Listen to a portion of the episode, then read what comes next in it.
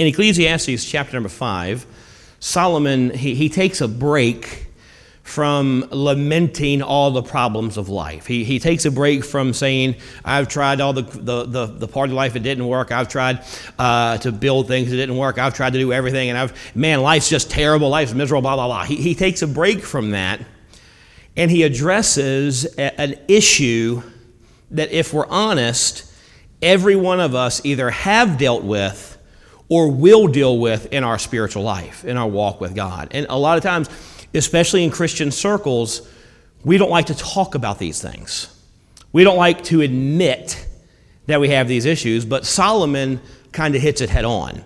And what he talks about is going through a time of life where God seems distant, where God seems far away.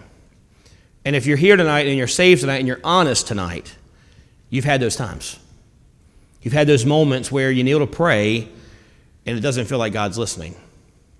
Where you read the Bible and you just don't get anything out of it. Where you go to church and you sing the songs, but deep in your heart you really don't feel it. In the winter of two thousand fourteen, I, I went through a, a very difficult time, spiritually speaking. I went through a, a desert time in my life, and I found myself in a very difficult situation as a pastor. Humanly speaking, I was pretty successful. I'd started a church, and by all accounts, it was successful. We were we were growing. Uh, we had more people coming every single week. We were seeing people get saved. We were baptizing. We were discipling new believers. If you, you looked on the outside of the church, it, it looked like it was a successful, and it was. It was an incredible time uh, to be serving the Lord. And I was, I, we'd purchased, me and April had purchased a home uh, several years before. Our kids were happy. Our kids were healthy. Uh, I was married to my high school sweetheart. I loved her more than I thought I could. So on the outside looking in, everything looked great. It looked successful. It looked like God was blessing, and God was blessing. I'm not saying God wasn't. God was blessing. God was moving. God was working. But April and I had, had just come out of a, a very dark time but with us. Uh, not marriage-wise, we just we we'd both gone through a very dark valley.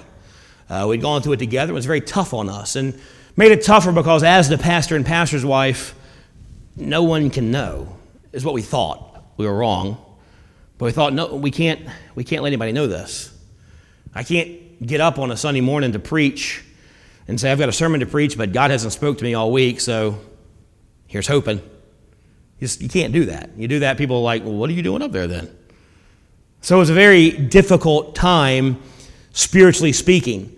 Uh, we were in a very dry spiritual time, and I woke up to find that my, my faith had become very intellectual. I knew a lot about God. I knew all the right things to say. I knew all the right things to do. But Jesus felt far from me.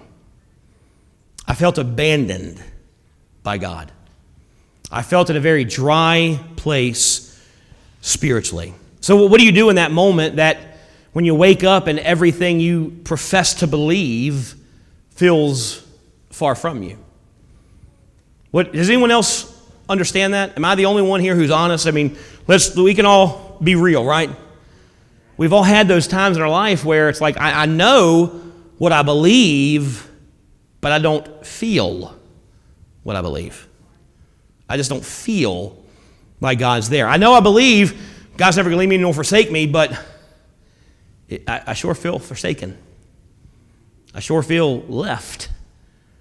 And you feel very dry spiritually. What do you do when you, you know the right answer, but it's, it's not enough?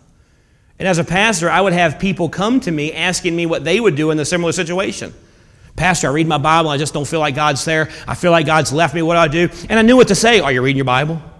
Are you praying? Are you faithful to church? Are you, are you watching bad movies? I knew everything to tell them to do, but I'm telling them what they got to do, and I'm sitting there thinking, but it's it's just it's not working for me.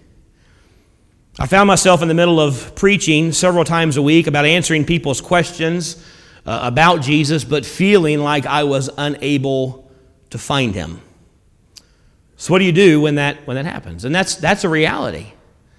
Let's just be honest, that's a reality that we are going to face sometimes multiple times in our faith journey with God, in our walk with God. And I believe, and Solomon attacks it, and I believe as believers we need to get honest about it. Say, what do you do when you can't find God?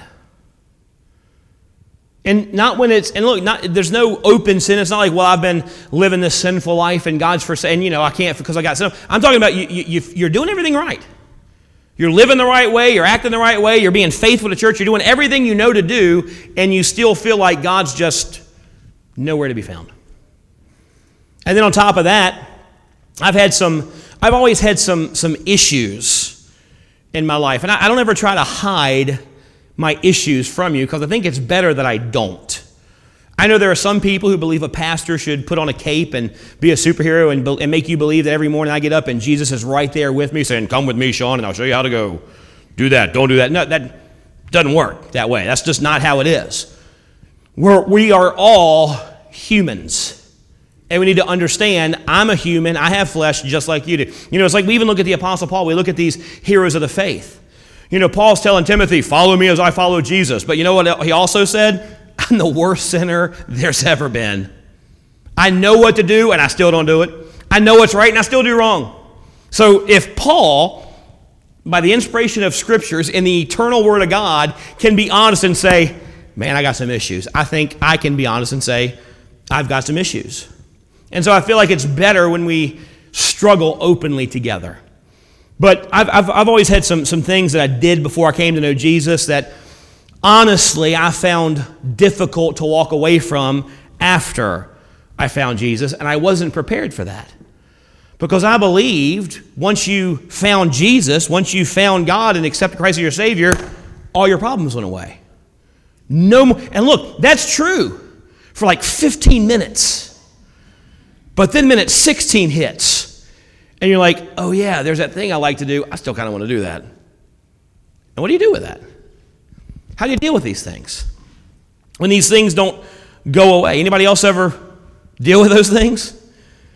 That's what I've been dealing with. And Jesus, he felt far from me. And I would have times of victory over sin, and then times where sin would just come back raging. And sometimes I could, I could resist it for a while, and I could control it for a while, but then always, after a while, just nagging, nagging, nagging, nagging. I always would, would fall to the temptation and, get, and look at myself and go, man, I'm a Christian. How could I do these things? And it was a very difficult time for me spiritually. And in January of two thousand fifteen, I had a, I had a turnaround. Uh, I went to Prayer Advance. That's why I love the Prayer Advance. I went to the Prayer Advance, and this is when they had it at, at, at up in Goshen, Virginia, and you, you got away from everything. There was no cell service. There was no T Vs. There was no restaurants. There was nothing. It was just you and four hundred other dudes in the middle of the woods with nothing to do but talk and pray. And, and I loved it. And so during this time getting up to it, I, I began praying. I said, God, I'm going to this prayer advance, and I, I need you to, I need you to do something. I basically got with God and said, God, I need you to, I need you to, to show up again, because if you don't, I'm done. There's no point in it. And so I got alone with God, and I started talking to God, and I, I dealt with these things, and I started getting to God and I said, God, what do, what do you do when you have a sin you just you can't seem to shake? What do you do when you, you know all the right answers, you know all the right scriptures, you know everything to say, but it, it does nothing for you? How do you approach God when God seems so far away? And Solomon in chapter five, he takes a break from lamenting life, and he begins to unpack how we approach God when we are in the desert times. How do we approach him when sin haunts us and follows us and harasses us? How do we approach him when he, we, we try to come to him and we pray to him and read our Bibles and we're doing everything right, but he still doesn't seem to hear us or answer us? He's going to unpack these things for what we do, and he's going to say, in the end, there's no guarantees. Because God's in heavens, and sometimes God ordains you to stay in the desert. So how do we approach God when we feel far from him? Well, look in Ecclesiastes chapter five, verse one. Keep thy foot when thou goest to the house of God. So what's the first thing we do? Solomon says, first thing you do, number one, watch your step. Watch your step. That phrase, keep thy foot, it literally means, it, it doesn't mean pay attention to where your to your steps. Pay attention to your to your to where you're stepping. That's always good advice, especially if you have kids who like Legos and you like to walk barefoot through your house. Watch where you step. Amen. Because those things, I don't. We shouldn't waterboard prisoners. We should make them walk across Legos barefoot. I will give up any information you want for that. He doesn't mean just watch where you're stepping, be circumspect. What he means, what it literally means there, is pay attention to the direction of your feet. Because here's a spiritual truth and a physical truth. Where your feet are pointing is where you're going. Unless you're Michael Jackson moonwalking. If your feet are pointing this way, you're walking that way. And so Solomon says, when you when you feel like God's far from you, when you feel like you're in a desert space place spiritually, pay attention to the direction of your feet. He says, are you, are you paying attention to your feet? Are your feet pointed towards God? And that's unbelievably important, and here's why. I found in my seven years as pastoring, in my own life as well, that when dry times come to us, when trials and tribulations come, when sin begins to besiege us, the majority of us, we shut down the pursuit of God. We stop following after God because we feel dry. We feel abandoned. So if, if God's not there, why even walk towards Him? And we stop reading our Bibles. We stop praying. We stop being faithful to the house of the Lord. We stop chasing after God. And so all of a sudden we go, well, this is hard. I can't find Him. So you know what I'm going to do? I'm going to do I'm going to do very little. I'm not going to do anything for myself personally. I'm going to I'll go to church, and man, I sure hope Sean has a good sermon. I sure hope he's walking with God because I'm not, and hope he has something that kind of turns it around and makes it all go away. And instead of doing the things that stir our affection for Christ, we sit around and wait for the thing that makes it all go away. And look, we've all got things that, sir, maybe maybe it's listening to music. I have found that in my in my dark times, when I feel spiritually dry, or I feel besieged, or I feel attacked, or I feel tempted, the thing that I can do to really get a hold of God and have God start stirring up in my heart again is I listen to good Christian music, music that makes me sing about the glories of God and how incredible He is and praise Him. And when I get start, and you know, you can ask my family, I'll sit in my office and I'll have my headphones on, and I am singing like an idiot. I sound terrible, but I don't care. I'm singing to my Savior. Maybe it's maybe it's singing that kind of stirs your heart towards God. Maybe it's reading the Psalms that kind of stirs your heart towards God. Maybe it's a, a devotional book or or spiritual book or something you, you do that just kind of stirs your heart and gets you chasing after God and thinking after God. And when we go through dry times, we stop doing those things. We stop listening to music. We stop listening to sermons, and we we wait for that one. We wait for the prayer advance that's going to change our lives. I'm not going to do anything. I'm going to wait for God to show up and do some miraculous, incredible, crazy thing and let God do all the work to turn my heart towards Him. And Solomon says, when you're dry, you better make sure your feet are pointed towards God. You better make sure you're doing all the things you were doing when it felt like you and God were just side by side. Watch the direction of your feet. We become event-driven, book-driven. We believe that the next sermon, the next conference, the next book, or the next C D, the next Bible study, that's going to be the final thing. That's going to be the thing that finally sets me free, that finally gets me in touch with God. And so we shut down everything else.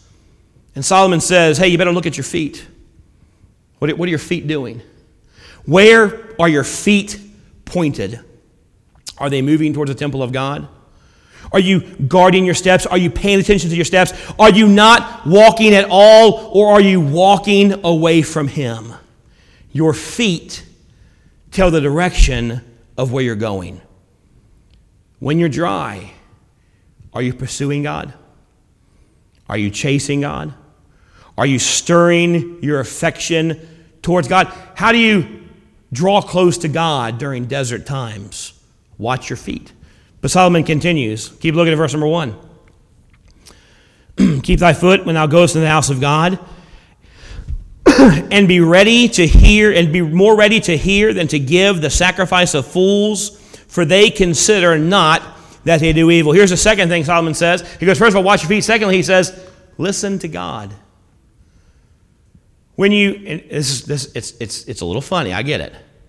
When you can't hear God, listen to God.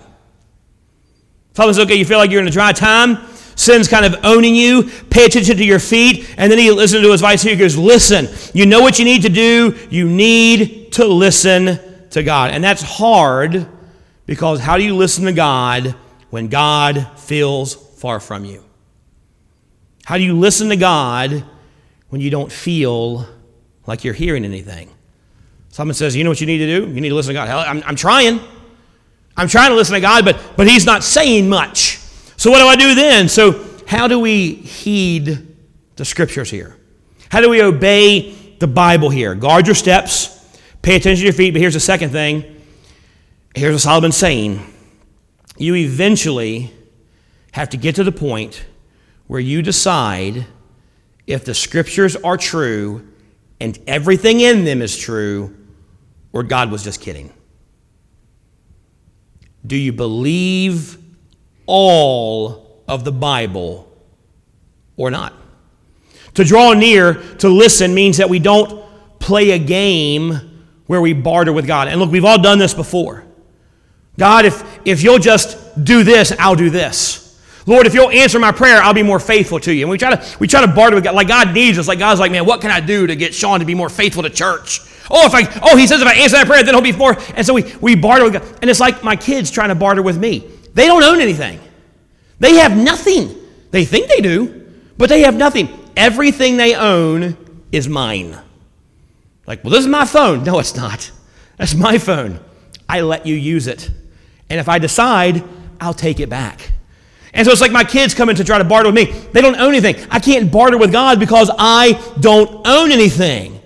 And too many Christians try to barter with God and say, I'll do this if you do this. And God's going, how about this? How about instead of faking it so much? How about instead of trying to manipulate me so much? How about you just be quiet and listen for a while? And, and how do you do that in dry times? Well, first of all, I think you got to saturate your life with the scriptures and, and take them for what they say. Believe them for what they say. You've got to kind of very humbly quote them back to God in prayer, going, God, remember when you said you'd never leave me nor forsake me? God, I know you remember because you said it, but I just, I want to remind you so that I remember what you say you're going to do for me. Draw near, listen means to place yourself under the scriptures and the promises of God and trust that they are true. That when God says he'll never leave you, believe he'll never leave you. When God says be anxious for nothing, but in all things trust him, it means, hey, you know what? Stop worrying about things so much and just trust that God's got everything in control. It is believing the Word of God as the Word of God. Here's another thing I tell you to do. We live in an incredible age of technology. And here's what April did when she was going through her dry time. Find God-saturated, Bible-filled men who preach and teach the Bible and listen to them constantly. You can get them on, on podcasts, on SoundCloud, on, I mean, there is plenty. Now look, be careful. There's some kooks out there. There's some nutballs that if I find you listening to them, I'm going to preach against you. I won't give you all their names, but you know, Joel Osteen's one of them. Steven Anderson's another one. I'll just give you some other names. But anyway, be careful who you listen to, but find men who, who love the God, who preach the Bible, and just constantly just fill yourself with the preaching of the Word of God. Because the Bible says the Word of God will not come back void. Just fill your life with the Word. And it's easier today than it's ever been before. Download it, listen to it, sit under the Word, because there's something that happens in our heart as we sit under the Word of God. When you sit under the Word of God, you stop making what Solomon says here at the end of the verse here, you stop making false sacrifices that are evil before God, and you start making real sacrifices. You know what a real sacrifice is? It's repentance. It's obedience. Those are real sacrifices. God doesn't want our kind of, well, Lord, I'll, I'll give up this, but I don't want to give up that. God wants real, genuine sacrifice. And that's what God finds pleasing, not the, well, Lord, I guess I'll go to church more. No, no, no. God wants real, true sacrifice that only comes when we place ourselves under the Word of God. But look what happens, verse the next number two. Solomon says, guard your steps, draw near to listen, put yourself under the Word of God. And look at this. And the third thing he says to do is to get honest. Look at verse number two. Be not rash with thy mouth, and let not thy tongue, not let not thine heart be hasty to utter anything before God. For God is in heaven, and thou upon the earth. Therefore, let thy words be few. God says, hey, do, do me a favor. Let's not worry about the eloquence of our of our, our, our prayers.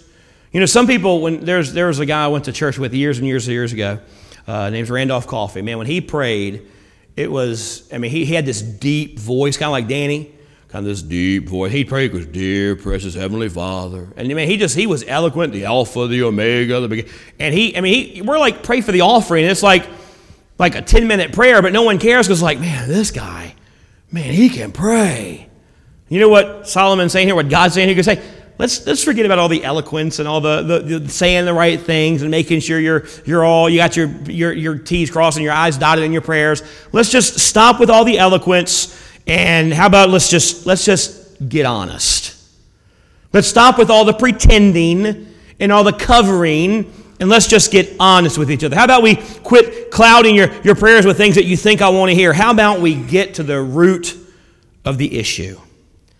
See, God is more pleased with honest prayers than he is with eloquent prayers, even if they're not exactly true. Here's what I mean by that. In the Psalms, David would pray, God, how long are you going to forget about me? Lord, how long are you going to forget that I exist? And, and God didn't correct him. God didn't say, forget you. I can't forget anything. What makes you think? What do you mean forget you? Do you not remember Goliath?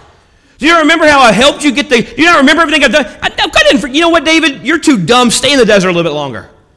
God didn't punish him for that prayer. God doesn't respond that way. Instead, God draws near.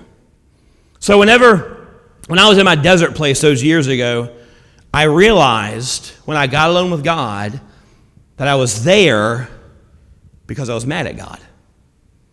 I was angry at him. I'd seen April go through a very difficult time that I honestly thought was unfair and cruel. I thought God was mean to my wife, and I didn't like that. No one gets to be mean to my wife. And then he put me through a difficult time with her where I didn't know how to help or how to encourage her, how to do it. And it got to the point where I thought, you know what, God, this isn't even worth it. I'm going to quit the ministry, quit everything, forget all this. I'm just out of here. And I felt, God, why did you put me in this trial? I didn't ask for it. I wasn't doing anything wrong, God. Why did you do this to me? And I was I was mad at God. And I had to get to the place where I could admit that. And I, I got alone with God and I said, God, I'm mad at you. I know I don't have the right to be. I know I'm wrong in doing so, but Lord, that's, I'm mad. You picked on me. Now he didn't, but that's how I felt. We need to get to the point where we can get honest with God. I knew I was mad at God, but I never said it because you're not allowed to be mad at God, right? He's God. He can kill you. God, I'm mad at you. Really? Mad at me now? Well, no, because I'm in heaven. Who cares? So, but it's okay to be honest with God. So I couldn't get to the root of the problem because I wasn't getting honest about the problem. I was playing the Christian game. We don't ever want to get to the real issue. We don't ever want to pray about the real issue. And you know why? Because the real issue reveals the sinfulness of our heart.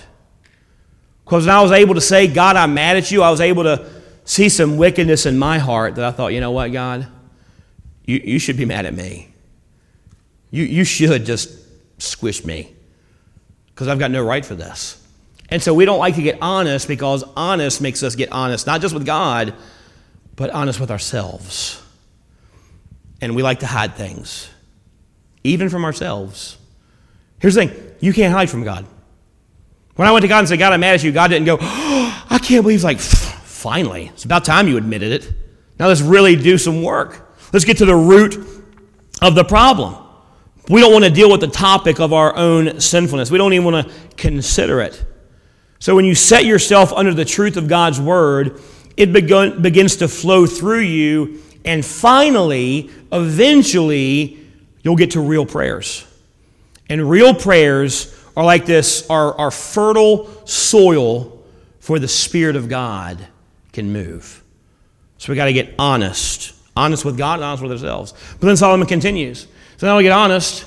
He says, third, fourthly, obey the Spirit. Look at verse number four. When thou vowest a vow unto God, defer not to pay it, for he hath no pleasure in fools.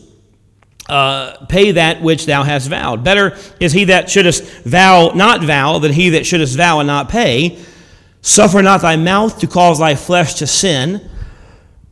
Neither say thou before the angel that is was in error, wherefore should God be in, wherefore should God be angry at thy voice and destroy the work of thy hands. As you sit under the preaching of God, as you saturate your life with the Word of God and the Scriptures, and you point your feet towards God, the Spirit of God is going to start to speak to you. And maybe you'll listen to a sermon and the, the preacher will be talking about the need for community, like I preached last week, and he's he's talking about, man, you need to get in Sunday school, you need to get in these, these life groups we do, and come to these Bible studies we do, and he's talking about this, and, and you think, man, that's what I need to do. That's the Spirit of God telling you, hey, here's how you get out of the desert. But you know what too many of us do? Man, I should do that. You know what we do? We don't do it. We ignore it. Maybe someone will mention the need for accountability and the need to get clean and confess your sin, and something inside of you says, yes, I need to do that. I need to get rid of this. I need to, to get clean and confess my sins. I need to have someone help me and get over this and help me conquer this. That's the Spirit of God speaking to you.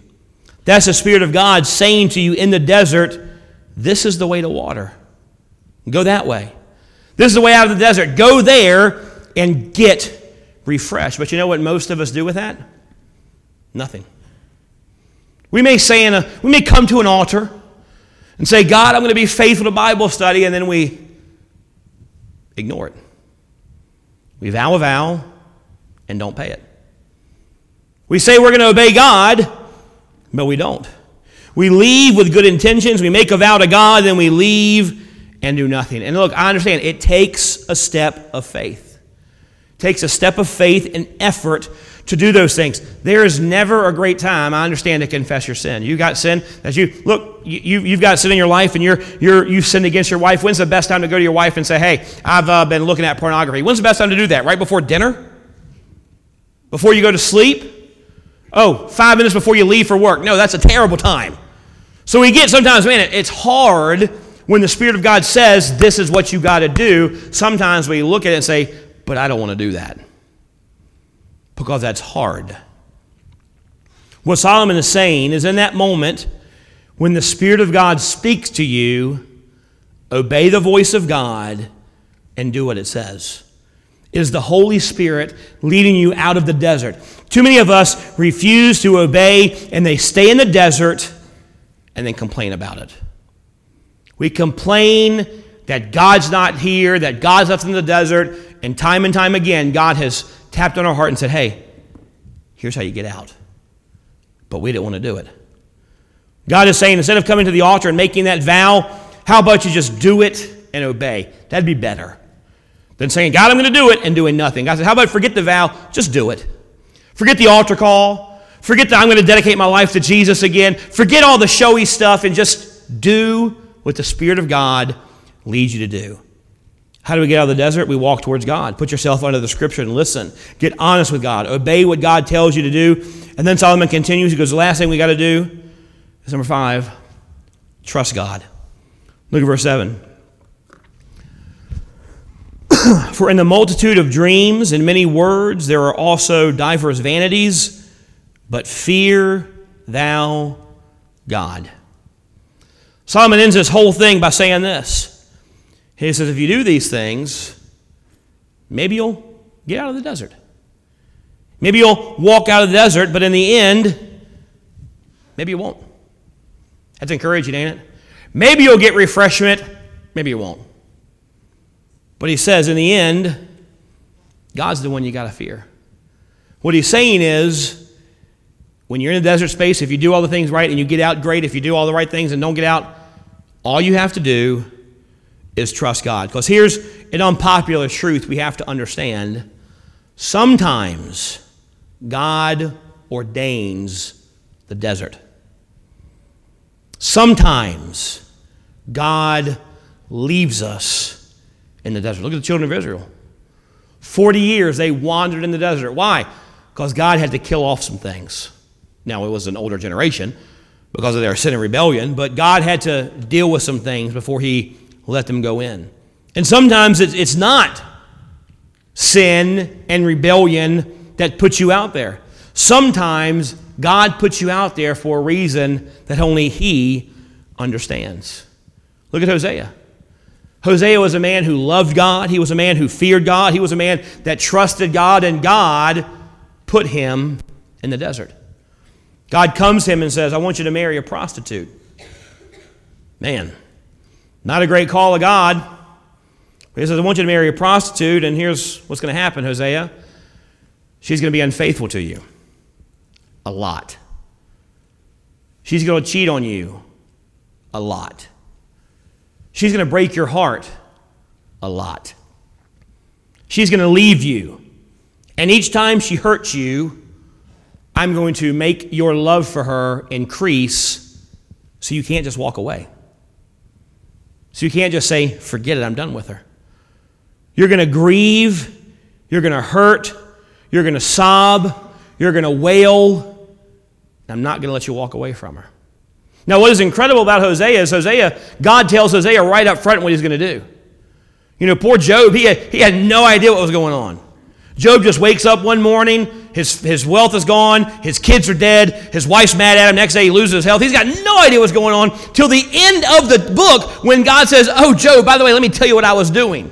I'd much rather be Hosea. Lord, tell me what you're going to, tell me the next five years are going to stink, and why they're going to stink and what you're doing, because I can handle a lot more if I know, well, man, this is terrible. But but God's doing something. He told me he was doing something rather than just, this is terrible, I have no idea why. So Hosea is in a very difficult, dark place.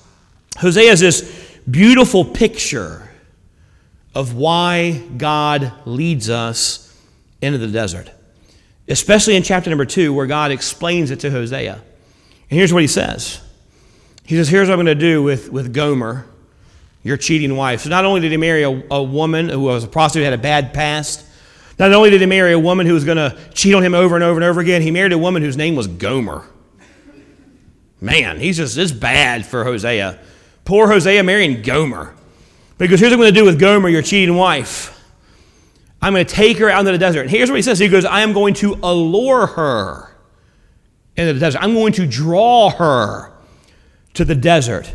And out in the desert, she's finally going to get tired of herself. And when she finally gets tired of herself, he says, I'm going to speak tenderly to her. He doesn't say, I'm going to take her out there and say, shame on you, you woman of ill repute. He doesn't, I'm going to take her out there and, and, and just bash her across the head with her sin. He doesn't take her out there to berate her for her sins or pile on for her for her poor decisions. He says, I've got to take her out into the desert. I've got to take her out there because that's the only way I can kill some certain things that deprive her of water and that, that are in her life. I've got to deprive her of water. And so I'm going to walk her out into the desert. I'm going to starve this thing out of her. And when she's, she's almost dying, I'm going to tenderly speak to her and increase her joy.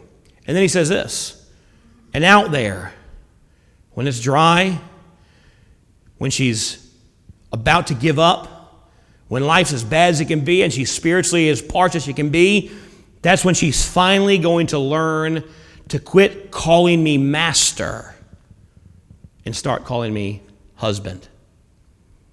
Some of you may be in a dry time, not because God's angry at you, but because God desperately loves you. Maybe you can't find him because he desperately wants you to really find him. Maybe you've been allured out there.